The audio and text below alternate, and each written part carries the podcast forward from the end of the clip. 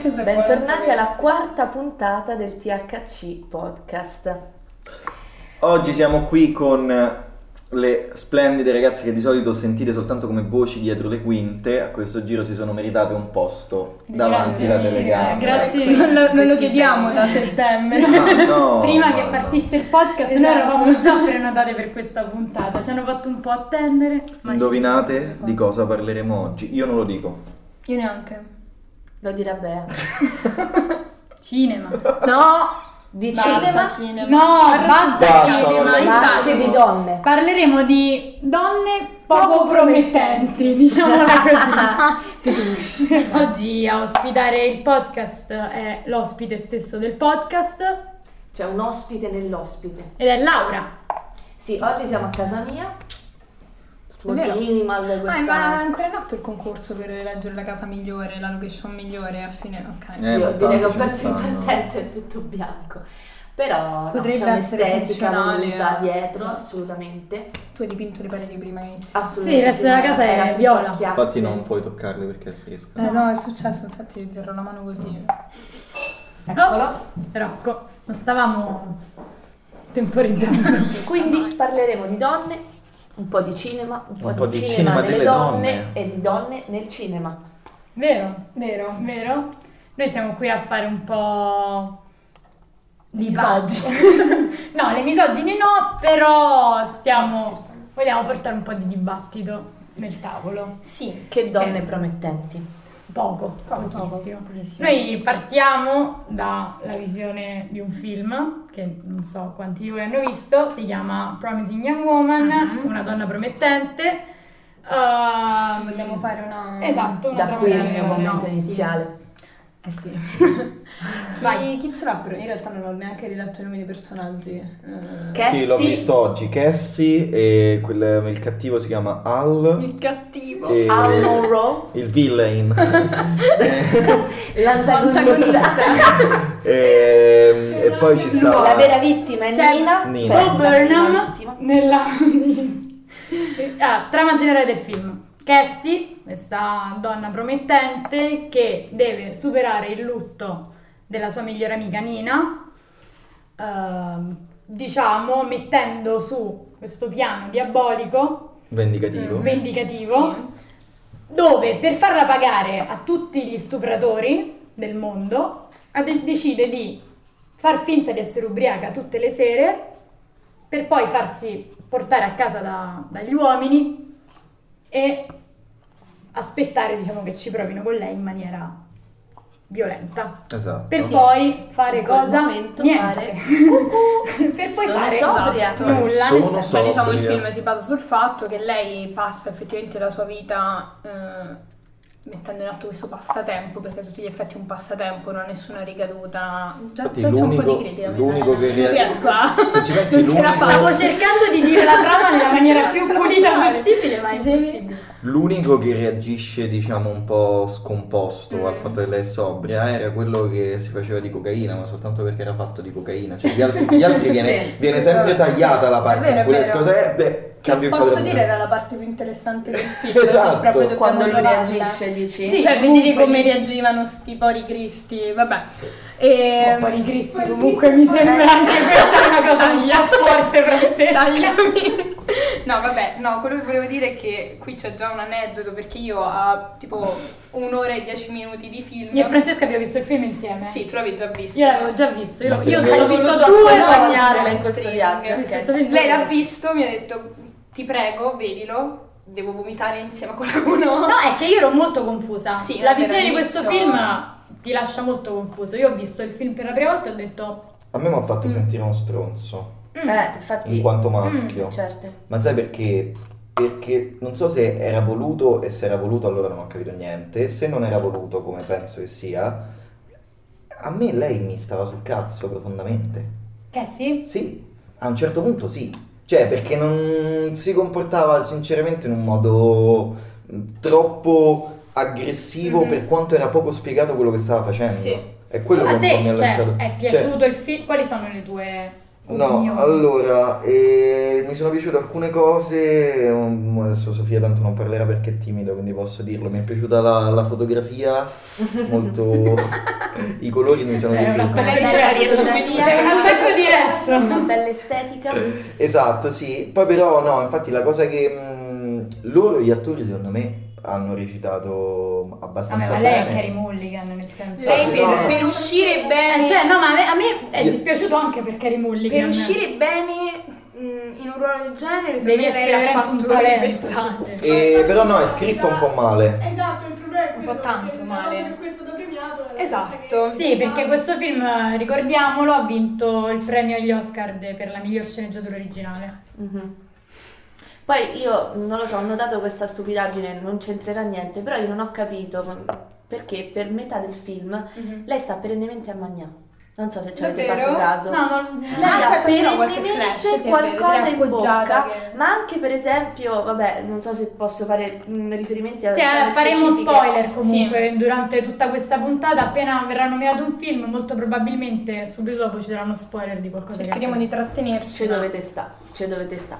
Nella scena in cui lei va dalla preside, la scena in cui lei è dalla preside del college, sì, che ha lasciato, anche lì sta a masticare qualcosa. Che lo so che no, magari non c'entra niente, però mangia quelle cose rosse, tipo mangia quelle cose rosse, quindi forse l'unica interpretazione era sempre un po' calcare l'acceleratore su questo lato un po' glamour, un po' pop di questo. A me verrebbe anche da dire forse il fatto che c'è sempre questa grande critica nei confronti del donne che mangiano nei film. Mm-hmm. Cioè, grandi critiche a Gossip Girl, Una mamma per amica, faccio vedere una donna che mangia un sacco. Sì. Non lo so, Ma a voi cos'è che non vi è piaciuto esattamente? Ah, aspetta, prima volevo chiedere perché non hai finito di dire, perché ti ha fatto sentire in colpa? Perché tu odiavi lei? Eh sì, cioè perché in realtà lei stava vendicando l'amica stuprata, no? Ok, legittimo, però a un certo punto... non lo so, era forse l'atteggiamento che aveva che mi dava fastidio, cioè aveva questa misoginia esasperata che a un certo punto stuccava un po'. Misandria. Ma anche misandria, quella, il fatto che tu ti senti in colpa per odiarla e non per appartenere ai maschi, tra virgolette, che invece era l'intento del film, vuol dire che il film non è esattamente. Sì, esattamente, cioè, senso, c'è il problema. Adesso posso dire una cosa brutta? A me quando lui la ammazza col cuscino, non ti dico che sono felice, però stavo lì. Però quasi, però quasi. Cioè, ma infatti secondo noi, diciamo, il problema, cioè, per ricollegare, se dobbiamo portare i problemi che abbiamo trovato proprio a livello di sceneggiatura, forse il grande, enorme problema è proprio che la parabola di questo personaggio dovrebbe, non lo so, dovrebbe dipingere un personaggio positivo, un'eroina, o comunque un personaggio che finisce in una sorta di santificazione o comunque... Martire, no, esatto, è proprio quello che vogliono fare. E invece è l'esatto contrario, ma il film ne sembra totalmente inconsapevole. E poi ci sta anche il personaggio di lui, il ragazzo. Quello è un personaggio che non esiste. Esatto. Sì, non c'è nessun tipo di caratterizzazione. No, ma non esiste. Cioè, come l'hanno caratterizzato anche quel poco che hanno fatto, non esiste uno che una ragazza gli sputa nel caffè e poi se lo beve. Scusate, ma quella scena, ti giuro, mi ha fatto troppo incazzare, mi ha fatto troppo arrabbiare, perché... E poi lei a un certo punto lo trattava di merda ed è come se ci fosse la scusa, comunque io gli uomini li odio, quindi sono autorizzata a trattarti di merda. No, sì, a me questo film è sembrato un insieme poco funzionale di tante cose già esistenti nel mondo della televisione barra cinema, che sono Kill Bill 1 e 2 per la struttura, sì, di lei, 500 giorni insieme, il film quello romantico quello lo devo vedere, Joseph Gordon-Levitt e come si chiama? E Zoe Deschanel. Okay. Deschanel, che è di Perry e Princess and the Frog, cioè quello con il messaggino, è un'ultima frase, è un'unione di queste tre cose venuta male. Questo film doveva essere un revenge movie di serie B. Sì. E doveva esserci più sangue, è molto semplice. Doveva diventare una Francesca a un'ora di film mi scrive: Beatrice, la cosa più assurda di questo film è che la polizia non sia ancora intervenuta. E io ho risposto: Francesca, perché dovrebbe intervenire la polizia? E ti faccio la figura della scema, ma sono d'accordo con il fatto che venga detta questa cosa, perché io ero convinta che lei ammazzasse gli uomini. Se lo facevano con un pizzo tipo di Titan, capito? Che lei alla fine poi così era carino. Così poteva avere un senso, ma perché non è stato questo? Era la cosa più lontana da questo. Perché lei deve essere la santa. Esatto. Perché lei doveva essere la figura buona, la povera. E io l'ho proprio odiata. La classica donna buona così ha detto no, deve essere quella figura, però gli diamo questo tocco di, che ne so, di personalità che sì. Gli è un po' caduto nella ciotola, però perché quindi si annulla da sola. Esattamente. Il problema principale del film, secondo me, è questa voglia di raccontare per forza una realtà che non è spiegabile nei termini in cui il film la vuole spiegare. Cioè, lei ha questa grande aspirazione, questa grande voglia di vendetta nei confronti del genere maschile e in generale di tutte le persone che si rendono complici della cultura dello stupro, e lei decide di lottare utilizzando gli stessi termini, le stesse interazioni, comunque gli stessi mezzi delle persone che fanno parte della cultura dello stupro. Esatto. E questa cosa è fondamentale, perché nel momento in cui lei va dalla prima ragazza, che era una sua ex compagna di scuola, che aveva visto, aveva sentito, non si capisce neanche bene cosa, fa avere la stessa esperienza per un mese intero, le fa credere di essere stata violentata, e il film non la denuncia, anzi ti viene quasi da dire, cioè spettatore, cosa voleva fare la regista? Voleva dire: guarda che brava, adesso gliel'ha fatto proprio capire a quella stronza, gliel'ha fatta capire, bravissima. E quella infatti poi alla fine gli fa: per favore non cercarmi mai più. Ma giustamente, ma crede, tipo, l'unico modo per credere o per sentire queste cose è farlo provare a te. Esatto. Quando un modo per fare, esattamente, diciamo, sensibilizzare le persone senza dover affrontare lo stesso. Vabbè, però no, però aspetta, però cioè così però poi non esiste più il film, perché ragionando io pure sono d'accordo, infatti, che la vendetta non serve, cioè nel senso, in ogni modo, perché poi gli fai le stesse cose, cioè nel senso che gli rifai. Però se fosse stato il cui lei ammazzava gli uomini, quello aveva almeno senso, si chiama Jennifer's Body, esiste già, ecco un'altra, cioè ma palesemente la cosa terribile che la violenza più grande alla fine le fa lei, alle donne. E quindi, anche perché altra grandissima critica a tutto il film, con cui io e Francesca la vogliamo un po' toccare piano, però è stato forse uno dei momenti dove ho proprio detto: il film è sbagliato, non c'è niente di recuperabile qui, perché c'è un buco di trama alla base che non può essere colmato da nulla, ed è il rapporto che ha Cassie con le figure cioè le forze dell'ordine. Le uniche figure che vengono salvate da questo minestrone di denuncia che si rigira su se stessa sono le autorità, che sono l'avvocato, e io non ci ho potuto vedere un'innocenza in questo, e, cioè, infatti non ci siamo fermate a questa visione superficiale della cosa, siamo andate a scavare un po' di più nella vita della regista e abbiamo scoperto che suo suocero è Emerald Fennell. È un magistrato è un ex poliziotto. Beh, ma a me sembra che i poliziotti cioè, a parte l'avvocato, ma i poliziotti non vengono proprio, cioè ci stanno alla fine. Beh, i poliziotti salvano la situazione alla fine, sono veramente chi porta giustizia. E cosa che non succede. Ma abbiamo trovato questo articolo, io e Francesca, che parla un po' della visione delle forze dell'ordine nel film. Però perdonami, portano giustizia per l'omicidio di lei. No, per tutte e due. Nel senso, loro arrivano, lo dico, alla fine alla festa, e il poliziotto dice: lei è in arresto per l'omicidio di Cassie, non mi ricordo il cognome. Almeno questo, cioè, da quello che ho capito io, è come se l'unica giustizia che hanno portato è stato il fatto che lei è stata uccisa. Sì, però penso che secondo lei fosse anche un modo per far uscire la verità, no? Su questa sua amica. Cioè, il messaggino alla Beatrice pensi per caso che sia tutto finito? Quindi diciamo che lascia un po' pensare che poi il processo anche perché mandano il video, se non sbaglio, no? C'è il video della violenza, quindi c'è l'avvocato, esatto, quindi comunque a risolvere questo problema non è lei, non sono le donne, non è nessuna figura positiva, ma sono le forze dell'ordine, l'avvocato che ha ha fatto vincere il processo. L'unica persona all'interno del film a ricevere una qualche forma di perdono, che non viene, questo è grave sia a livello di scrittura che a livello proprio ideologico, secondo me, senza nessun motivo, cioè vogliamo dire proprio la scena. Pentito, ok, ma erano pentiti presente, anche tutti, no? Quando lei va dall'avvocato. Sì.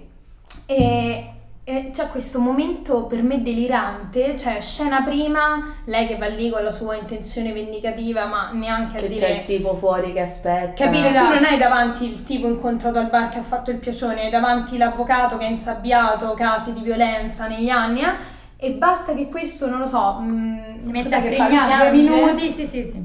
E lei dice ti perdono, e quando non riesce a perdonare una tizia sì. che effettivamente a 17 anni aveva visto sta scena e non ha detto niente, e tu gli fai credere per un mese di essere stata violentata, non crede al suo ragazzo che è innamoratissima, ci sta questa sequenza di un'ora praticamente solo su quanto loro sono innamorati, poi lei scopre che lui era presente alla festa dove era stata violentata lei, allora panico, sei la persona peggiore del mondo, ma l'avvocato? Sì. Ma l'avvocato che ha insabbiato il caso, che ha difeso il colpevole, tutto quanto. Questo sì, in effetti è abbastanza incoerente. Quello che stavi dicendo anche tu prima, che secondo me è uno dei motivi principali per cui questo film si fa in qualche modo emblema di tendenze molto generali che in realtà andrebbero riviste e che ci hanno fatto incazzare a questo punto. Si può dire incazzare? Sì, abbiamo detto qualsiasi cosa fino adesso. È il fatto appunto che nei confronti dei carnefici si è sempre pronti a... la sto posando?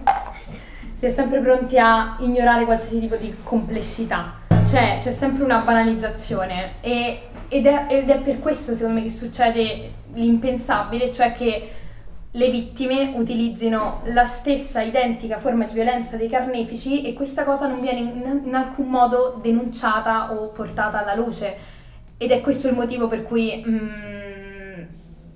mi sono persa.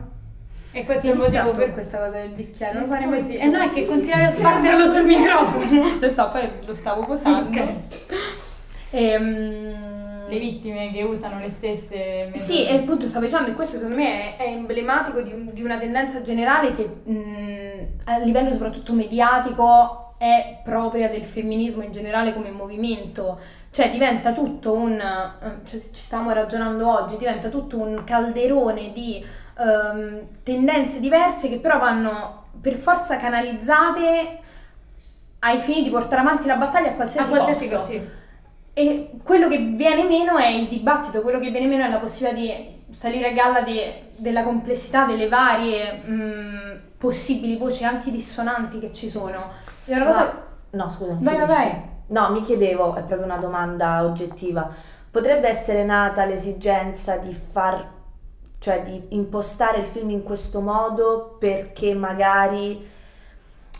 il pensiero della regista è stato: in una maniera più politicamente corretta non funziona, i casi continuano ad esserci, il problema non viene risolto, e allora magari l'idea è stata... Sai qual è il problema del politicamente corretto in questo ambito? Che nel momento in cui tu fai un film che ti parla di verità, che ti mette davanti una cosa cruda, che ti fa stare male... non si può parlare di politicamente corretto o scorretto, perché ha un film random sull'olocausto, non vai a dire i nazisti, però in questo momento li stanno facendo un po' troppo politicamente scorretti. È che questo film non ha puntato né sul politicamente corretto né sul politicamente scorretto, perché non sta parlando di niente, non c'è nessuna verità dietro, non mi stai facendo vedere la sofferenza delle persone, tu mi stai facendo vedere come questa pazza ha deciso di rovinare la vita a tutti, la sua, quella degli altri, pure quella dei morti. Cioè lascia sta l'amica tua morta, cioè cerca di onorarla in qualche altro modo, così stai solo facendo più casino, stai alzando un polverone su qualcosa di giusto, ma nella maniera più sbagliata possibile. E allora qui si parla di politicamente corretto. Infatti è bello il dialogo che è con la madre della morta, di lei. Che gli dice a canna, cioè smetti. Sì, vai avanti, per noi e per tutti. Smetti, vabbè. Lì tu da spettatore, ti rendi conto che sta poraccia c'ha 30 anni ed è in realtà una poraccia, lei non lavora. A 38 anni non lavora, università, non lavora, vive con i genitori. Ma no, 38. Ah, il compleanno erano 38? Sì. Scena preferita. Pensavo 30, ho letto 30. No. E quindi tu... su questo doveva spingere il film, su come quella persona in realtà sia una persona persa, cioè c'è una persona che non ha minimamente superato. Infatti quando lei va dal ragazzo per dirgli la cosa che c'eri anche nel video, e lui fa sei una fallita di merda, e allora fa sì, e lei no. Comunque secondo me in realtà è molto politicamente corretto questo film. Appunto questo sì. Perché proprio per il fatto che le autorità salvano tutto. Capito? Super. Il fatto che adesso c'è questa cultura, la cancel culture, no? Che era esattamente basato quello che diceva Francesca sul fatto di utilizzare lo stesso, diciamo, crimine di cui si viene, cioè, che vuole aver essere denunciato per poi vendicarsi. Sì. Cioè, che ne so, il bullismo viene denunciato tramite altro bullismo. Sì. No. E non c'è più questo dialogo che invece serve. È una cosa del genere. Forse non c'è stata ricerca su veramente delle vittime o veramente dei sopravvissuti di questo tipo, perché manca proprio di... Ma tu, cioè, sarebbe bello vedere... A te non importa, non senti il suo dolore, senti soltanto... Esatto. Rabbia, senti una follia che cresce in questa donna che odia tutti e anche come vengono descritti gli uomini. Cioè, per carità, io non sto dicendo che... Perché se fosse una storia vera, ovviamente, ma se un caso ci sta tutta una sensibilità, ma sapendo che questa è finzione... Sceneggiatura originale... Migliore. Lei, tutti gli uomini che sentiamo i loro dialoghi sono senza senso. Quelli del celibato, a un certo punto era quasi cringe i dialoghi. Ma anche l'inizio che sono quei tre. Ok, per carità ci sono un sacco di case. Però il fatto che tu, regista, sceneggiatrice, quello che tu sia, hai bisogno di banalizzare i tuoi nemici pur di riuscire a parlarne, è la cosa più grave, più triste, sia a livello di sceneggiatura, sia a livello... Anche perché vedi la casistica da cui prendere. Cioè, no, lei ha appiattito tutto in modo da dire è tutto uguale, io posso pescare dal mazzo ed avere lo stesso risultato, perché tanto è tutto così, c'è dietro un ideale più grande che io voglio far passare, quindi tutto quello che c'è di mezzo non ha nessun senso, io ho solo questo grande ideale e devo andare avanti. Ma questa cosa non è possibile. E poi secondo me poteva anche funzionare il fatto, perché lei non solo del tizio che lo fa effettivamente, ma anche di tutti quelli che sono testimoni e non parlano, che quella è una cosa in realtà importante nei processi, sempre importante, però avendo reso praticamente tutti gli uomini in questo film predatori, cioè letteralmente ogni uomo che parla dice le donne così, le donne colà. No, non c'è una figura maschile positiva. No. Non c'è, ed è forse il padre dice dei commenti ogni tanto. Il padre è una macchia, gli regala la valigia, quello è positivo. Però capisci che a quel punto perde tutto quanto il senso, perché dice vabbè è tutto così, ma non si può neanche cambiare un sistema del genere, non c'è nessuno positivo. Anzi ti fanno proprio credere che anche quello che pensi che sia il più santo, cioè il tizio che lei frequenta, lei all'inizio non riesce a toccarlo e lui ci stava, tutto bene, ok, non mi tocchi, è super plausibile. Però in realtà anche lui il peggiore di tutti, perché si scopre appunto che pure lui stava nel branco malvagio. Volevamo fare un discorso anche un po' più ampio a prescindere da questo film. Cioè la domanda cercando di capire che è stato demolito comunque, no? Quindi non esiste più. Ma in realtà vedilo, vedilo perché se la tua opinione. Guarda che io conosco più di una ragazza che gli piacerebbe questo film, secondo me. Ma no, per carità, ma che gli piacerebbe proprio. Piaceva questo film, era considerato maschilista. Questo è vero. Noi abbiamo letto una recensione che ci ha fatto venire la pelle d'oca, perché viene da una persona che stimiamo, che l'ha definito, cioè che ha messo molto l'accento. Ma in realtà non è rilevante, è una psicologa che io seguo molto. E parla anche molto di femminismo. Sì, lei è una sessuologa, quindi è una persona in realtà con cui io stimo molto. E la recensione che lei ha fatto di questo film è stata per me molto...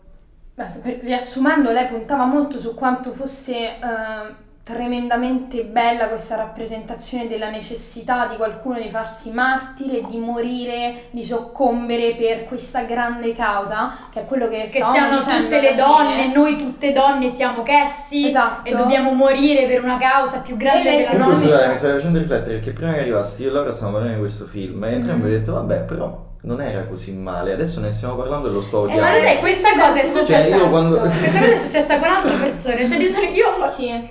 Come è andata? No, devo dire che vabbè, forse perché io ho una posizione meno schierata, perché tendo a vedere il film focalizzandomi sul film, che magari è sbagliato, anzi sono sicura che sia un ragionamento sbagliato, nel senso che magari io di primo acchitto, visto il film, non ho avuto subito quest'impeto in cui mi state facendo riflettere voi assolutamente, cioè magari alcune cose non mi sono piaciute da subito, anche buchi di trama, ma anche le piccolezze, tipo la scena iniziale di lei col muffin che fissa gli operai, sì, quella mi ha fatto schifo da subito. E lì Francesca pensava che lei avesse ucciso l'uomo perché c'è quella, esatto, perché c'è il sangue. Francesca pensava e sperava fosse un film di merda a tutti gli effetti, un film vero fatto bene, esatto, come ha detto una persona che io stimo molto, Federica, ciao Federica, meglio avere una posizione sincera anche se poco schierata, che cioè nel senso io sono arrivata qui nella mia casa pensando, io non ho trovato ancora questi enormi problemi nel film, appunto perché ero pronta al dialogo e a capire cose che sicuramente non ho. Ma anche noi abbiamo riflettuto tanto tra di noi, cioè non è stato così visione del film, subito opinione, in realtà ne abbiamo parlato tanto, cioè la necessità di fare anche questa puntata è nata da giornate buttate da me e Francesca a parlare di questo film, a parlarne con altre persone, cioè noi veramente abbiamo a un certo punto creato questa cricca di gente che odiava il Promising Young Woman. Quello che dicevi tu, meglio un'opinione sincera, assolutamente sì. Io non ho un bellissimo rapporto con il femminismo, dico con il femminismo per i connotati che ha oggi, e proprio per questo il fatto che questo film mi abbia fatto, ragionandoci, incazzare in maniera così incontrastabile, così chiara, mi ha fatto proprio capire alcuni paletti, alcuni punti focali e generali, secondo me. Per questo, cioè, secondo me ha senso parlarne, perché non è un film innocente, cioè non è un film che sbaglia poco, sbaglia di grosso secondo me, e l'errore maggiore che fa è proprio l'inconsapevolezza nello sbagliare. Poi io non sono nessuno per dirlo, non ho studiato niente.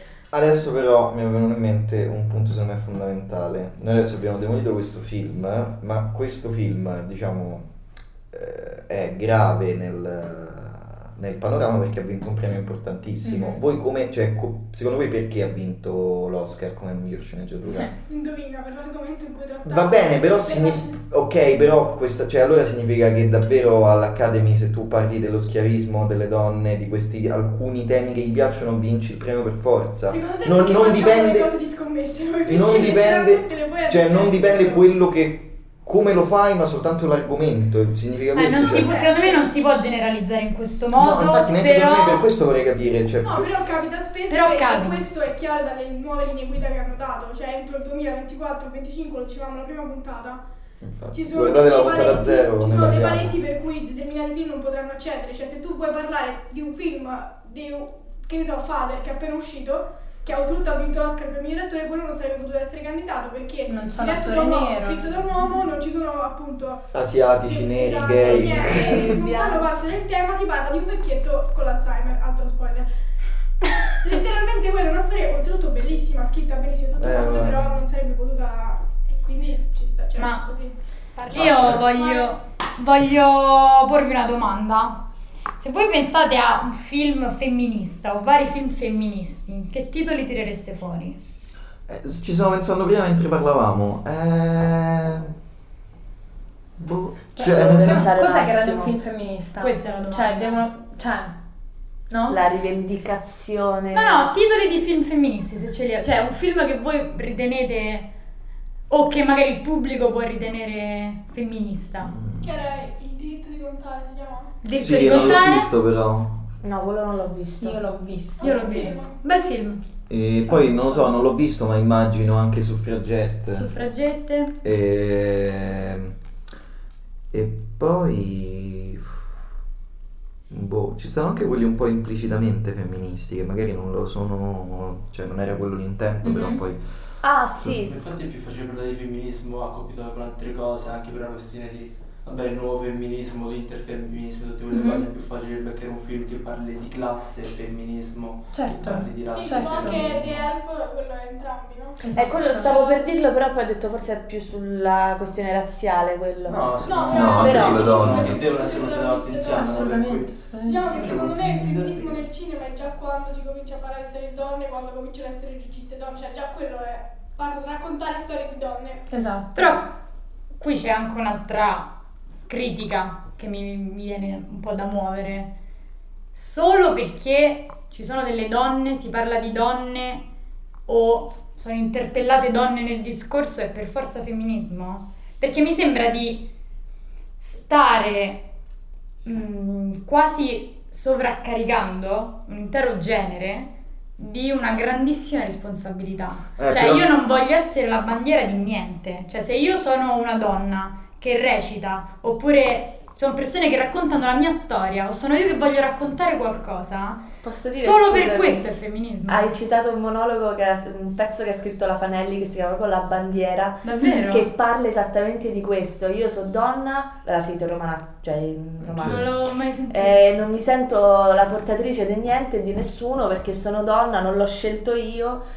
E dice esattamente questo, è un pezzo bellissimo. Cioè io non posso essere sovraccaricata di nulla, perché io nella mia vita voglio avere la possibilità, il privilegio di essere incoerente, e il femminismo ad oggi secondo me non dà la possibilità di essere incoerenti. Ma secondo me cioè nel cinema col fatto femminismo il problema, nel senso che il femminismo di per sé parte nel momento in cui si vuole una parità di diritti tra uomo e donna, non c'è nessuno, perché sennò sarebbe, se fosse l'opposto di maschilismo allora dovrebbe essere. Esatto. E il problema è che adesso si sta spostando, anzi molto spesso viene dipinto in questo modo, ma se in realtà la maggioranza delle donne non pensa, ma esatto, anzi spaventa quasi alcune, esatto, molte donne che dicono a sto punto.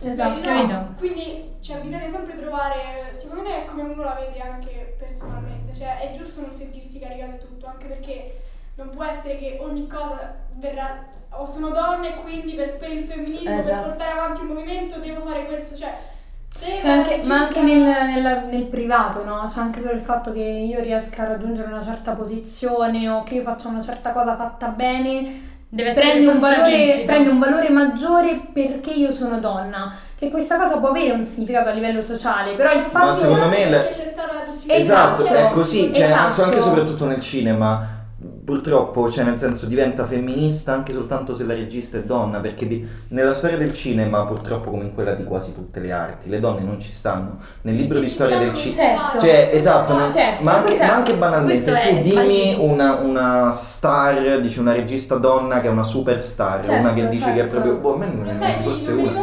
Kathryn Bigelow, quella che ha fatto The Hurt Locker, no, quella non ci sta, c'era la regista, non mi ricordo il nome, sì, quella era letteralmente una star della Germania, per carità, purtroppo era sbagliato, però quella faceva tutti i film loro, quindi secondo me è solo quella storica, siccome le donne per una vita sono state private di fare moltissime cose, da adesso ovviamente relativamente da circa 100-150 anni possono fare, riescono a integrarsi come più degli uomini, e quindi gli si riconosce questa cosa, e questo però magari quando sarà su però sì, il femminismo, cioè, secondo me il fatto è quello, cioè femminismo per me vuol dire che arriveremo a un certo punto in cui, così come per le donne, anche per tutte le persone, qualsiasi tipo di etnia, così per qualsiasi tipo di sessualità, non ci sarà bisogno di nulla, non c'è bisogno, esatto, di guarda, c'è, esattamente, questo, c'è, infatti per me il fulcro del discorso è proprio che siamo tutti d'accordo, penso che parlare di femminismo per questi motivi qui sia purtroppo inevitabile, sì, però è quel purtroppo per me il punto, cioè il fatto che questo discorso nasce da un qualcosa di immensamente triste, cioè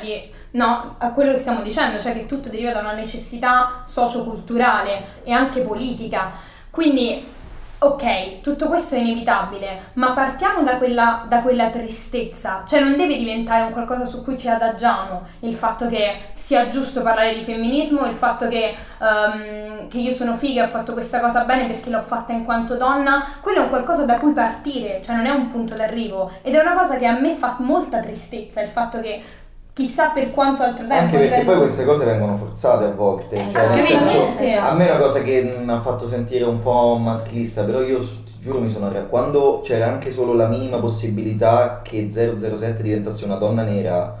Io sono impazzito, so. Perché io quando vado a vedere 007 voglio vedere un maschio cisgender etero britannico fighissimo che va a letto con tutte donne e che beve un vodka martini agitato con mescolato. Io pago il biglietto per quello, mi dispiace, cioè alcune quella è la, esatto, cioè poi questa cosa di riconoscere alle donne perché sono donne porta delle forzature. Invece se appunto arriviamo al momento, come dice Sofia, in cui non se ne parla più, non poi si può ritornare a raccontare le storie, ognuno quella che vuole. Il problema è la necessità. 007, cioè, fare una nuova storia, perché devi trasformare 007? Cioè, io brava, non sono d'accordo, ma io ti dico, ma fai un'altra serie, come il fatto che Ariel della sera, sì. Cioè, fai un'altra serie, ma perché non la vuoi cercare? Perché beh, quello è tutto un problema di produttori che dicono, cioè se funziona la storia che funziona, ok. Sì, il punto è che ci sta molta voglia di includere per facciata, perché poi nel momento in cui effettivamente biglietti, a parte perché vendi biglietti, ma soprattutto perché racconti in alcuni casi. Sì, ma qual è il problema principale? Perché queste persone non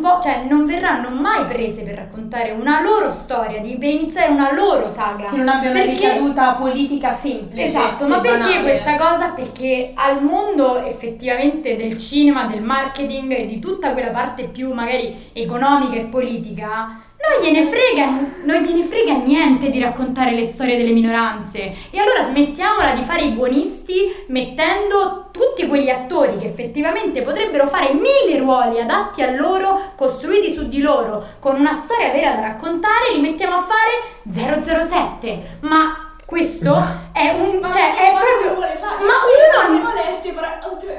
cosa che ho notato anch'io adesso: le donne, per sembrare indipendenti, per sembrare forti, vengono paragonate al comportamento degli uomini, quindi non hanno relazioni emotive perché no, sono... Sì, esatto. Vanno a letto con chiunque dall'inizio, non hanno... che tu dici... Ma magari le donne, cioè nel senso, c'è una diversità tra uomini e questa è l'incoerenza, ma questa è l'incoerenza di cui parlo, perché se tu mi fai un film dove la donna è così, è solo così, guarda quanto è forte, lei sì che ha tutto messo a posto nella vita, va con chiunque, è al 100% la donna più forte del mondo, ma non esiste. Uno, non esiste. Due, non stai raccontando la storia di nessuno, perché nessuno si può effettivamente collegare o... anche per gli uomini, perché pure ma anche per gli uomini hanno creato poi tutto hanno creato questa sorta di mascolinità tossica. Poi forse questo è ricollegabile anche a una donna promettente, perché lei ok, sì che è persa, vive con i suoi, però è quella cazzuta che affronta il nemico, ha trovato la sua battaglia, la porta fino alla fine e riesce, e ha le palle di... No, ma nessuno può rivedersi. Lei, proprio come hai detto te, in alcune recensioni anche definita come martire e tutto ciò, ma può essere lei un esempio per una ragazzina di 13 anni che lo vede e dice ah, fa quello, cioè esatto, per carità, seguire il tuo sogno va bene, ma certo, non fai niente. Ma infatti quello che stavi dicendo anche tu prima, con il fatto forse la regista era consapevole di tutto ciò, ma ha fatto un film volutamente estremo in un certo senso pur di far arrivare a... Sì, era una mia ipotesi. Che ha senso secondo me, cioè fare una storia che è palesemente surreale, perché con un personaggio che non esiste, che però è un film che io non farei mai vedere a qualcuno che non ha una consapevolezza già sua, perché è un film che va a scardinare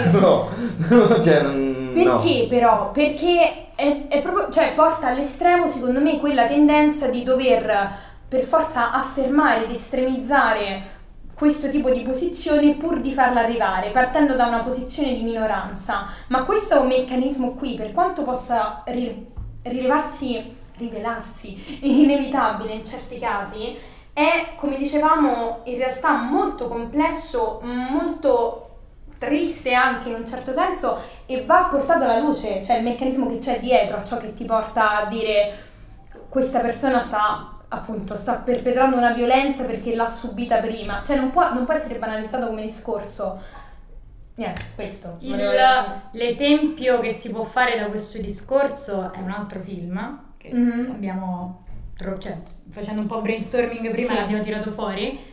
È un film che ha più o meno le stesse premesse di Promising Young Woman, perché si parla di vendetta, si parla di una donna esausta dalla sua vita, ma quasi l'antitesi. Esatto, ma è esattamente il contrario, perché la donna in quel momento viene colpevolizzata delle cose che fa. Gone Girl con Rosamund Pike, Ben Affleck. Molto bello. Te non è piaciuto? No, a me è piaciuto tantissimo. Ok. Perché si parla di una storia senza andare a banalizzare quello che c'è dietro, perché il personaggio di Amy, la protagonista alla fine di tutto, le sbaglia tutte. Cioè, no, nel senso, poi a parte c'è tecnicamente un film con dei colpi di scena scritti benissimo. Ma se tu vedi effettivamente, ma se tu vedi effettivamente la colpa da che parte sta, il film a un certo punto ti vuol far credere che è lui.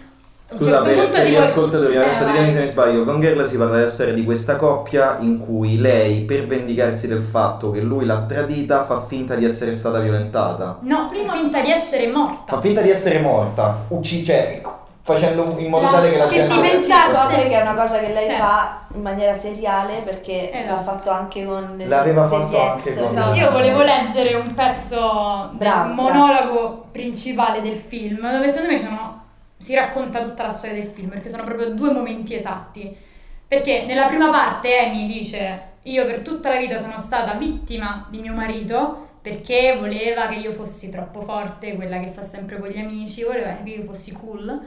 E poi nella parte successiva si inizia a capire che lei sta male, cioè nel senso lei è matta, sta fuori di testa completamente. Poi ho fatto bene quello, perché per un momento io penso che sia stato Ben Affleck, cioè te lo fanno credere. Sì, no, ma è fatto molto bene. Nick amava la persona che fingevo di essere, la strafica. Gli uomini dicono sempre così, no? Il complimento assoluto. È una strafica. La strafica è sexy, la strafica è divertente, la strafica non si arrabbia mai col suo uomo, si limita a sorridere, rammaricata e amorevole, e poi gli offre la bocca da scopare. Le piace quello che piace a lui, e quindi ovviamente lui è un patito dei vinili e dei manga sadomaso, ma se lui vuole, lei sarà una sciacquetta che parla di football e mangiali di pollo dal fast food. Quando ho conosciuto Nick Dunn, ho capito che voleva una strafica, e per lui, lo ammetto, ero disposta a provarci.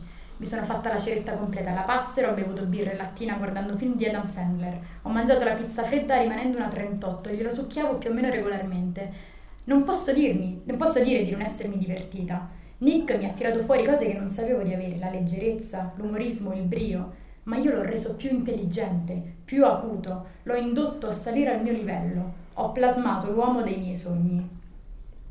Questo pezzo è l'emblema di quello che effettivamente Promising Young Woman non è mai riuscito a essere, cioè un film che ti fa vedere effettivamente dei lati di una donna manipolatrice, come anche Cassie in Promising Young Woman, ma che effettivamente viene messa davanti al reato che compie, perché lei effettivamente è un carnefice, oltre che essere una vittima. E questa è la cosa fondamentale, perché Cassie non viene mai messa davanti a nulla di quello che compie.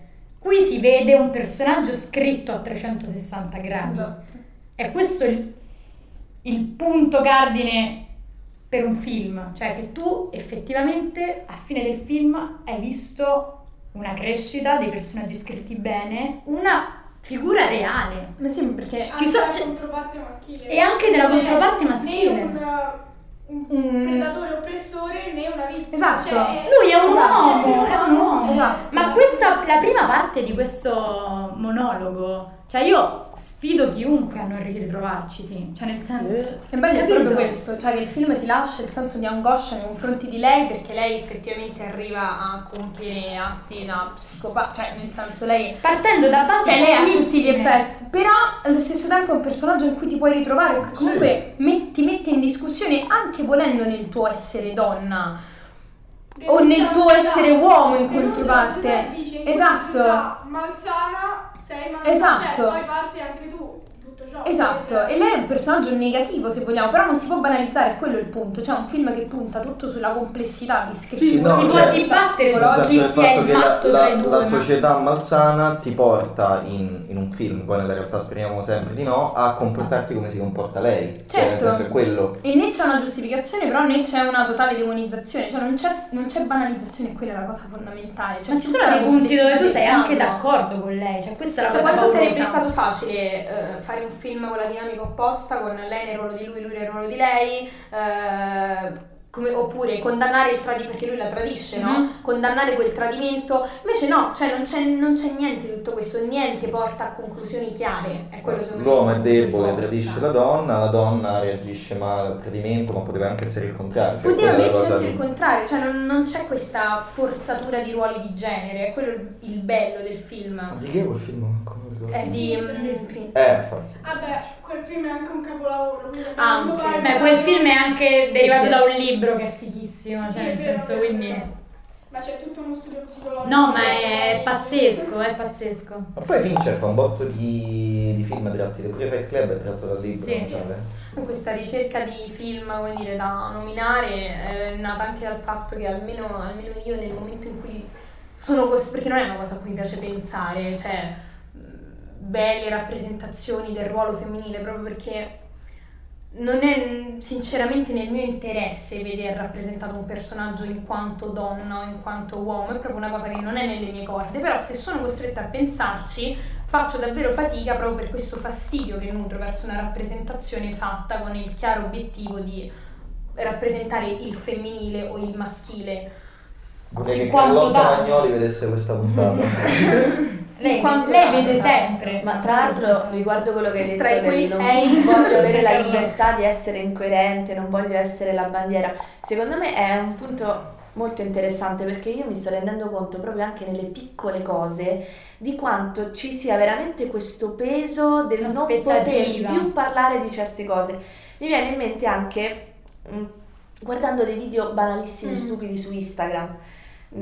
Seguo questa attrice che fa questi video stupidi, cioè non è che devono portare niente, della macchietta della mamma che sgrida il figlio, video veramente banali, tipo TikTok però da lì mi è venuto in mente il TikTok è pieno di video con questo format, esattamente, e gli ho pensato, cavolo, però lei bravissima, mi piace, però fa vedere anche magari la mamma che sta a casa, intanto il papà che non fa niente guarda la TV, la mamma che fa tutto, e penso, ma chissà quanta gente gli avrà rotto il cazzo perché fa la mamma che sta in cucina e certo, non si possono più fare questi stereotipi, perché adesso c'è il peso del dover manifestare la donna emancipata, e queste cose non le fa più. Una femminista meno famosa di Carlotta Pagnoli, che però pure lei commenta le cose, e se l'era presa con la Mulino Bianco perché aveva fatto la pubblicità in cui si vedeva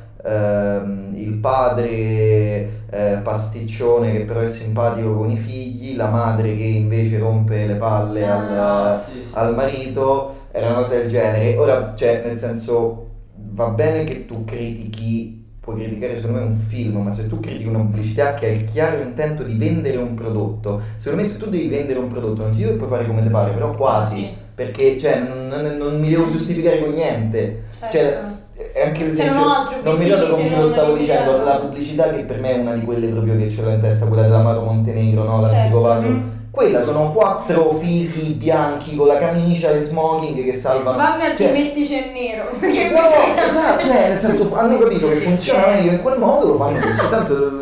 Ma mi ricordo quella critica, la pubblicità della Mulino Bianco, addirittura è stato criticato che adesso le nuove pubblicità della Mulino Bianco hanno l'inizio, lo stampo del meraviglioso mondo di Amélie, in cui si parlava di criticano il fatto che l'inizia, che ne so, dicendo a Luca piace il biscotto dalla parte sbagliata, e viene criticato anche questo. Ma raga, ma se lo prende a livello di pubblico, ma che c'è? Ma posso dire, ma per me è pericolosa questa cosa, perché è un freno a qualsiasi tipo di voglia creativa. Ma se questi hanno pensato facciamo la pubblicità così, e alla fine è una pubblicità con lo scopo di vendere un prodotto, come giustamente hai detto tu, e andiamo a rompere le palle pure su questo, ma magari artisti emergenti che hanno giustamente paura del pubblico e del panorama che si sta andando a creare, inizieranno ad avere la paura, oddio, questo non lo posso dire, questo non lo posso fare, ma anch'io per prima nel mio minuscolo, che ne so, magari viene in mente una cosa e voglio dire su Instagram una storia e poi dico,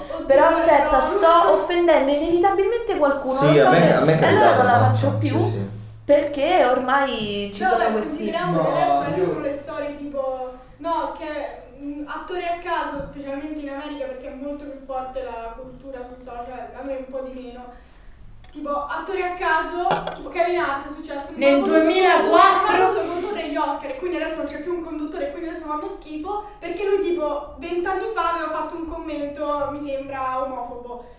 Non sto dicendo che lui avesse ragione 20 anni fa, però lui è una persona che ha chiesto scusa, ha imparato, cioè il fatto che adesso non si può più imparare, non si può più crescere. E rimani uguale a quando hai fatto quel commento nel 2009. In America ti fanno finire la carriera, cioè se pensi pure Woody Allen, gli ultimi film non sono usciti in America perché si è sposato la figlia, Louis C.K. adesso non può più fare niente, vabbè Louis C.K. aveva fatto una cosa abbastanza grave, però sì, cioè... stavo per dire, Polanski comunque, cioè nel senso, l'ha fatto le cose. Now you know my thing, adesso sapete qual è la mia perversione, mi piacerebbe sapere quale sia la vostra, una cosa del genere. Il professore lo continua a difenderci, no, non l'ha fatto, e noi tipo, ma... Dio, Polanski che aveva fatto, ucciso la... ha molestato una bambina, l'ha drogata anche... Ma quanto tempo fa? No, ma in realtà lui è sotto processo, solo che è ma dopo che gli hanno ucciso Sharon Tate, mi sono confusa, infatti là no, era solo presente, non l'ha ucciso. Il grande discorso che c'è secondo me lui stava fuori, lui stava fuori, lei stava con gli amici, sono morti tutti gli amici e lei. E hanno scritto fuori... con il sangue Helter Skelter, che è il nome del collettivo. E anche Big mi pare con tipo. Il problema... Posso... Quanto stiamo infatti? Prendendo a 56, riprendendo la pubblicità di prima, ok, siamo intervenuti per un prodotto, però non c'è assolutamente nessun lavoro creativo dietro, non diciamo i creativi non possono fare le cose perché hanno paura di... No, cioè il prodotto creativo alla fine... Magari dici si sono impegnati poco. Alla fine passa sempre al di là, ci possono anche essere... E in Italia non c'è nulla da fare, le pubblicità che adesso soprattutto la maggior parte stanno sulla Rai o comunque sui canali che vede una fascia alta di persone vecchie, tendenzialmente, vendono perché non, da noi non ci stanno, la mano che dicevi te mi sembra che sia la mano Montenegro. Esatto, chi lo compra in Italia non ci sta, non serve una rappresentazione, ad esempio, che ne so, di qualsiasi etnia diversa da quella bianca italiana, perché tanto solo loro la comprano e solo loro la devono vendere, capito?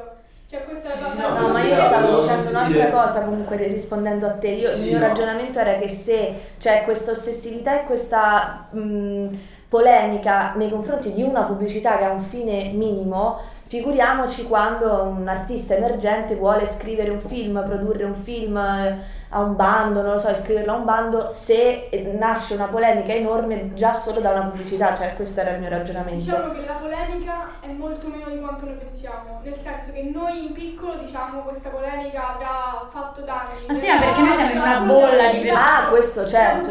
Non viene completamente niente toccato. Non viene niente, ma sì, ma... Cioè, il fatto anche sulle idee, in Italia soprattutto, che è un bene o un male in realtà, perché non si cambiano ancora le storie, perché rimangono sempre quelle, proprio perché non vengono toccate dalla minima opinione pubblica, però dall'altro è un bene perché ancora non ci sono paletti e cose varie, però questo tutto ciò non c'è. Adesso dietro le quinte ci stanno tipo una maggior produzione di registe donne, una maggior produzione di storie di questo tipo, perché vabbè ci sono i filoni, ci sono cambiati, cioè c'è stato il periodo del femminicidio e adesso si sono fatti tutti i film su questo, ci sta, perché tanto non c'è un'indagine di mercato ogni volta. La creatività, in realtà le persone devono essere in grado di esprimere quello che pensano senza curarsi. Cioè non puoi fare un lavoro senza poi essere aperto a critiche, perché sennò non è nemmeno non è non essere aperto a critiche, assolutamente. Poi la pubblicità del Mulino Bianco secondo me non è necessario un lavoro artistico dietro, se vogliono fare qualcosa di artistico dietro lo facessero, però insomma. Sì, ma io dicevo che non devi essere aperto a critiche, mi stavo ricongiungendo al discorso di Beatrice che giustamente ha detto non posso adesso non permettermi di essere incoerente, cioè almeno non vorrei arrivare a questo per cui non posso ogni volta esprimere un concetto perché adesso va contro a certi filoni di avanguardia, di emancipazione, che sono giustissimi. Cioè, te realmente in quanto attrice non potresti mai più fare una donna che si occupa dei figli a casa. Per me invece dovrebbe essere giusto continuare a farlo. Questo dicevo solamente. Ma io anche a prescindere, dall'ambito artistico, cioè io in quanto donna, in quanto figlia di mia madre, di stirpe di donne, devo essere grata a loro di essere nata così, con questi privilegi, certo, e quindi sì, dover portare... ma per me, cioè, nel senso, per me non ci può essere un tipo di censura, al contrario, che non può neanche essere considerata censura, cioè è sbagliato quello che sto dicendo, però allo stesso tempo mi viene da dire... non possiamo fare una narrazione così lineare di una cosa così complessa. No, non si può ricercare coerenza. È asfissiante, cioè, pensare che qualsiasi atto io compio solo perché lo compio in quanto donna sia un atto politico. Cioè io non la voglio così. Io non voglio essere una bandiera di nulla, questo è il punto. Sì. Questo e questo c'entra niente, però nel senso, ad esempio, nel mio gusto cinematografico, televisivo, io sono sempre andata dietro a personaggi femminili considerati odiosi, fastidiosissimi, infantili, tipica rappresentazione della donnina del 1600, perché io mi sento un tipo di connessione nei confronti di questi personaggi. Sansa Stark. Beh, mazza. Sansa Stark nelle prime 3 stagioni. No. Lo so. Qui non mi sembra una classe. Io l'ho visto un po'. Sansa Stark viene massacrata dal pubblico di tutta la serie televisiva perché è quella che va col cattivo, col bambino cattivo, con John. Qual è la serie? Lei è... ma lei non è vero che diceva bene. Lei è una ragazzina di 13 anni nel libro e nella serie che, come tutte le bambine, come la maggior parte delle bambine ai tempi in cui è stato adattato Il Trono di Spade, ho perso il discorso, era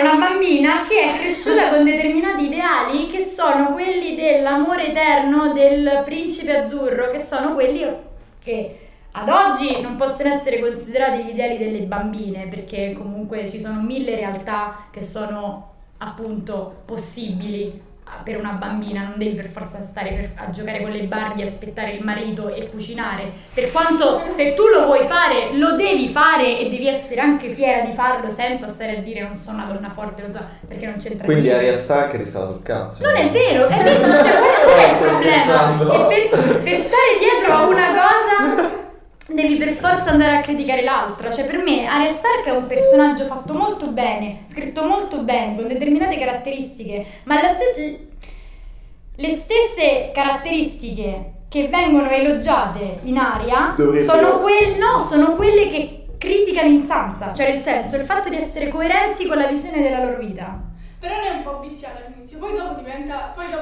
Ma lei è una ragazzina di 13 anni, la stronza, molto semplice. Ma lei è una ragazzina di 13 anni. Prima che parta a vedere il coso del re, basta, là piange sempre, ma da picchiare. Non è... Posso dire una cosa perché mi preme, perché secondo me mi sono spiegata malissimo prima e quindi non riuscivo a sbloccare il mio cervello, a parte sì, che non ho visto Game of Thrones, quindi non sapevo che dire. Se io faccio un film e giustamente ho delle critiche, nel senso questo non funziona perché ci sono critiche oggettive, quello è assolutamente giustissimo, ma se io faccio un film e metto perché mi serve la mamma che sta a casa e cura i figli e pulisce la cucina e le piace pure farlo e mi dicono no perché adesso le donne non puoi più dare questa immagine, no, è assolutamente sbagliato, quello mi dà fastidio perché quello è un paletto che tu metti all'arte, perché all'arte, se a me serve in quel film quel tipo di personaggio, non mi puoi fare storie perché adesso questo va a mirare. Tra l'altro arte e attivismo non sono la stessa cosa, assolutamente. Poi le critiche assolutamente. Poi abbiamo un'immagine del fatto che se la donna vuole lavorare e fare carriera a quel punto non può più avere bambini, non può più bene ai bambini, non deve più volere bambini. Infatti io penso nella scala delle priorità dell'arte, semmai tra le varie cose, non dico neanche al primo posto, ma comunque c'è prima la rappresentazione dell'attivismo. Cioè non mi puoi dire non puoi più rappresentarmi quello che stavi dicendo tu, una mamma con 8 figli che sta solo a casa. Esatto. Dice questo. Esatto. No, ed è quello il problema. Ed è quello il problema. Soprattutto perché adesso è così tanto pubblico, è costretto, artista in qualsiasi settore, soprattutto in quello cinematografico, perché è più mainstream, tra virgolette, è quello più visto. Più fruibile. Esatto. È costretto a partecipare e magari anche, non so io cosa pensasse l'attrice di Promising Young Woman, magari è stata indotta a pensare che piace, oppure non mi piace per niente, oppure non lo so, perché mi viene impossibile pensare che tutti quelli che l'hanno visto hanno fatto il commento, perché tutte le grandi testate hanno detto è fantastico, uno non abbia detto ma guarda qua c'è scritto, ci sono questi problemi, ma anche soltanto che ne so, una vittima che ha vissuto un'esperienza del genere, che vede che quella ragazza è stata costretta per un mese a pensare che stessa, cioè quello penso sia una cosa a livello psicologico realistico terribile, cioè quindi secondo me è un po' una cosa che... Comunque, secondo me è un problema proprio del femminismo attuale, quello di politicizzare qualsiasi cosa. Cioè, in alcuni casi è giusto. Cioè, quando... perché l'unica che seguo è Carlotta. Però salutiamo Carlotta che ci citata in realtà fuori dalla... E quindi adesso è comparso questo nome ogni volta che esatto, ci fuori lui. No, vabbè, perché lei giustamente dice il corpo è politico, soprattutto quello femminile, perché... è difficile controbattere, il capezzolo maschile sui social è consentito, quello femminile no, e ci stava la foto secondo me geniale di una donna nuda con qua montato il capezzolo. Quello è vero, da quel punto di vista è vero. Però su raccontato una cosa terribile che hanno messo su Instagram, 2 foto di gemelli, uno maschio e una femmina appena nati, quella della femmina è stata tolta. No, perché io ho detto ma come l'hanno... Ma davvero? Come l'hanno capito? Scusate. Se tu copri sotto. No, sì, certo, ma non... Che veramente hanno sparato almeno il 50% di possibilità di azzeccare e l'hanno azzeccata. Comunque per me cioè questo è focale, cioè nel senso stesso discorso che stavamo facendo prima, non si può dire non sia vero un discorso del genere, è sacrosanto, ma partendo da questo uno deve ragionare su quanto sia tremenda la situazione e su quanto la soluzione non sia, come dire, è complicato, cioè la soluzione non è però mettere tutti sullo stesso livello e annullare tutto quanto. Sì, e non è neanche pensare che questa politicizzazione a cui siamo costretti sia un qualcosa in cui stare, cioè un qualcosa da cui muoversi, secondo me, perché parte da un qualcosa di profondamente sbagliato e radicato, cioè da cui stavamo dicendo prima, per me uno dei grandi problemi adesso del femminismo è il voler paragonare e rendere la donna uguale all'uomo, che per me è fallace alla radice come discorso, di base, perché in teoria bisognerebbe evidenziare le parti forti di entrambi e effettivamente lasciare la libertà di fare a ognuno quello che sente più appropriato per la propria rassegnazione vita. Che comunque il conflitto tra uomo e donna secondo me ci sarà sempre a livello sociale, è una cosa che è molto difficile da sconfiggere. Mi ricordo quale comico diceva: se tu prendi il sessismo e il razzismo è una cosa che è semplicemente completamente sbagliata, cioè una cosa che a un certo punto hanno deciso che i bianchi erano migliori dei neri senza nessun tipo di evidenza scientifica. L'uomo e la donna sono diversi, non significa che uno è meglio dell'altro, però sono molto diversi e secondo me il conflitto fra i generi ci sarà sempre, poi si può livellare, si può arrivare a ma se non si può neanche parlare di conflitto. Non di conflitto. Il fatto è che strada, questo è vero, però secondo me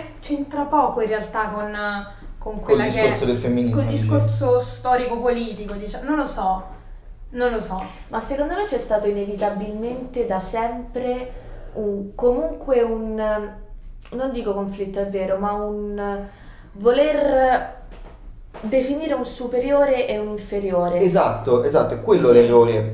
Però e questo a livello proprio storico. Se in caso dovesse succedere che riuscissimo a superare veramente il divario che si crea dal pensare che un uomo è meglio di una donna, o anche il contrario, perché ci sono i movimenti che la pensano anche al contrario, si creerà comunque un altro tipo di discriminazione, perché la società in cui viviamo è basata su quella discriminazione. D'altronde, perché il 2% della popolazione, non mi ricordo quanto, detiene la maggior parte della ricchezza? Perché serve quella separazione, se certo. non è tra uomo e donna è tra ricco e povero, se non è tra ricco e povero è tra un'azione migliore dell'altra, e se non è tra quello ci sarà un altro conflitto che ci inventeremo, perché comunque l'uomo... Per questo la reazione non può essere banale. Allora, diciamo, la diciamo c'è un contrasto tra persone che vogliono il potere, vogliono il controllo, e persone invece che hanno paura della propria libertà, sempre indotto dalla società in cui viviamo, e quindi questo porta a un naturale collocamento di chi comanda e chi vuole essere comandato. Ma questo... io avevo letto per esempio questo saggio dove dicevano che nella preistoria addirittura, proprio per quanto questo può essere un qualcosa di collegabile a livello antropologico e fisiologico, nella preistoria, vedendo che era la donna che partoriva, è venuto naturale credere che lei fosse superiore, lei fosse il sesso forte. Sì, infatti c'era la Venere. C'era la Venere perché vedevano che era dalla donna che fuoriusciva un altro essere umano. Certo. Poi nel corso della storia l'uomo andava a cacciare, l'uomo andava a procacciare per la famiglia, e piano piano c'è stato questo ribaltamento eccessivo dei ruoli. Ma questo per dire... Il fatto che la donna rimanesse nella... Era una posizione di potere. Era di potere, perché lei è come il leone protetta. Esatto, e l'uomo cacciava per lei. Sì. Questo per dire quanto proprio a livello antropologico forse è impossibile andare a ragionare su un livello proprio di eguaglianza totale. No, perché non sono uguali. Cioè, perché bisognerebbe premiare la diversità. Ma infatti, però io penso che almeno personalmente penso che l'obiettivo dovrebbe essere sempre verso una neutralità, ma questo in qualsiasi tipo di... cioè una neutralità nello sguardo che si ha sulla dicotomia, cioè nel senso riconoscere le differenze, ma riuscire a sradicare quei sistemi che hanno fatto sì che queste differenze diventassero dei mezzi in mano al potere, per sostanzialmente, cioè... quello che dicevamo, cioè è quasi inutile stare a dire in cosa è più forte l'uomo, in cosa è più forte la donna. Io non vorrei dover parlare di uomo o donna come due categorie da cui è possibile trarre la prevaricazione, cioè questo è molto semplice, ma questo è un discorso applicabile a qualsiasi dinamica di minoranza maggioranza, però viene ignorata in modo secondo me inquietante oggi da tutti e due i campi. Sì, sì. Cioè il discorso che si fa su quanto sia una perdita di tempo stare a parlare sui mezzi sbagliati che usa il femminismo, no, perché se tu se la tua battaglia, anche se è giusta, è una reazione a decenni di soprusi, di ingiustizie, ma se la tua reazione è quella che molto spesso è ed è sbagliata, allora si incorre in qualcosa di molto peggiore secondo me, perché aumentano i livelli di complessità. Io penso la stessa cosa, nel senso che mentre l'uomo di adesso è figlio di una società che è stata tutta quella, e magari ci sta una parte che per fortuna sta imparando, sta cambiando tutto quanto, la donna tendenzialmente, se viene introdotta al femminismo, oppure siamo tutte introdotte, noi siamo donne, dal fatto che c'è una differenza, dall'inizio ce lo vengono a dire, dal fatto che tu, e al contrario, che non so, se avete un fratello o un cugino, tu devi dire sono qua, non sono qua, sto tornando, non sto tornando, non sono te da sola, queste cose qua, perché c'è questo tipo di concetto che viene anche giustamente detto, perché ci sta nella realtà. Le donne appunto hanno questa rabbia che si portano dietro, il motivo per cui il femminismo poi diventa estremista e sfocia, perché si porta dietro, sei soppresso per anni, cioè il fatto è che è vero che c'è stato, però non possiamo neanche fermarci a quello, perché se andiamo cioè combattiamo la violenza con la violenza, il sopruso col sopruso, la discriminazione con la discriminazione, non si arriverà mai alla conclusione. E questo è la grande critica. Un film femminista molto bello, sta su Netflix, Non sono un uomo facile, non so se l'avete mai visto. No. Carino, secondo me è carino, parla di un uomo che è ambientato in Francia, a Parigi, dà una capocciata su un palo e si sveglia in un mondo... Non è il film che risolve i problemi. No, però ti fa un po'... cioè è carino e ti fa anche un po' ricette. Un uomo che si risveglia in una Parigi, in un universo parallelo in cui i comportamenti che normalmente usano gli uomini le fanno le donne e il contrario. L'esempio, cioè la donna macellaio e l'uomo segretario, ci stanno gli uomini col burka, ci sta è la donna, ci sta l'uomo che subisce il catcalling, l'uomo è sempre depilato, capito? Tutto quello è un personaggio, cioè è una bella cosa. Posso chiedere come finisce? Infatti. No, io non lo vorrei sapere. No, si è politicamente corretto, lui si sveglia e dice cambierò. Non me lo ricordo. Cambierò. Però se è bello, lui cambia, ma non finisce, cioè non cambia niente intorno a lui, cioè cambia solo lui. E nel mondo ci sta il movimento maschilista, cioè che è il movimento degli uomini. Pieces of a Woman lo definireste? Pieces of a Woman io la definirei film. Io lo definirei un film che deve durare 30 minuti, cioè i primi 30. Deve essere un cortometraggio, sì. I primi 30 c'è la parte del parto. Esatto, e noi fisso Piss. 30 minuti of a Woman. È un po' lento.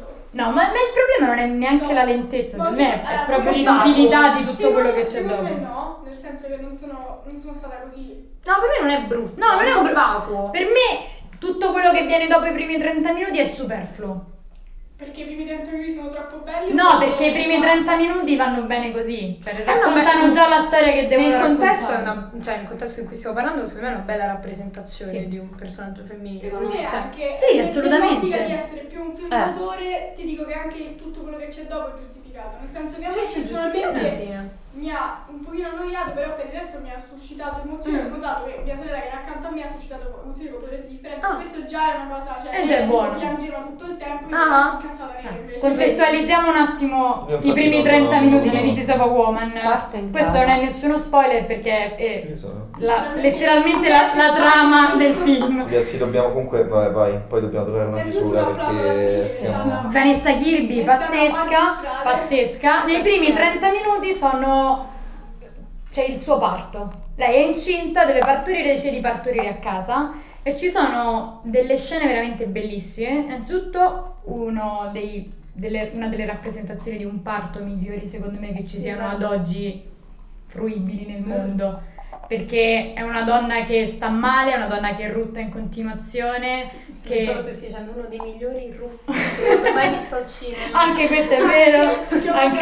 Esatto, Vanessa Kirby. No, è vero, nel senso io non ho mai visto, penso, una donna ruttare sullo schermo in maniera così naturale, che non fosse solo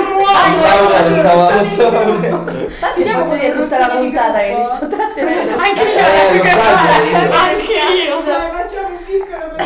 e la chiudiamo. Io non so ruttare, non so fare. Anch'io comandole anch'io, non posso. Siamo diversi, ma guarda, le so trattenere se ce l'ho per il momento giusto. Quello un pochino sì, mio padre a ruttare a comando? Dai, finiamo così, con tu che ci insegni a ruttare a comando. Comunque, unico film penso al mondo dove abbia visto una scena di una donna che rutta senza voler dimostrare qualcosa con questo rutto. È vero? No, perché ci sono anche invece, guarda, sono un uomo. L'amo. Esatto, di solito è tipo sono troppo maschile io. Oppure super trash. Voi ci pensate una volta io guardo il calcio, gioco ai videogiochi. È una cosa positiva. Una volta siamo nati nell'epoca sbagliata. Cosa? Nell'antica Roma, se non sbaglio, il rutto a fine pasto era una cosa da gentiluomo. Vuol dire che avevi gradito niente, no? Grazie per il cibo. In Giappone lo fanno ancora. Un sacco di parti della classe in realtà. Far rumore mentre mangi è il simbolo di gratitudine. Se lo fai qua. No, mazza, se fai rumore mentre mangi qua sei un capone. Cominci a gestire la lista del Galateo, no? Fai sempre come ti fa. Tua nonna ti picchia. Perché in Italia, se ci pensate, noi abbiamo il Galateo l'ha inventato un italiano, mi pare. Come si chiama? Galileo Galilei. Galileo Galateo. Galateo Galateo. E va bene, ragazzi. Con questi rutti conclusivi e questa disserzione sul Galateo. Fateci sapere che ne pensate di quello di cui abbiamo parlato su YouTube, perché Spotify non ha una sezione commenti, quindi se dovete vedere. Davvero? Ho fatto alcuni podcast per sperimentare la video su Spotify. Attenzione. Il video è tremendo perché mi si blocca in continuazione perché lo vuole caricare, però io non lo voglio che lo carichi, quindi. Probabilmente verrà abortito. Bene, grazie. Grazie Beatrice. Grazie Francesca, grazie Sofia e Rocco. Sofia ha parlato veramente tantissimo in questa puntata. Brava Sofia. Bello, siamo riusciti poi a può essere riuscirà a fare una puntata di 5 minuti in cui non parlava perché lo monta lei, quindi solo le pause a farti sedere qua io monterò solo le pause tra un suo discorso e l'altro praticamente. Facciamo una versione così, io sento quello. Grazie Rocco, come sempre, che fa sì che tutto questo sia possibile. La prossima puntata avremo nuove scopes. Sì, no, nuova attrezzatura, nuovi aggiornamenti. Ma ok, allora tagliamo. Bene, e grazie a tutti.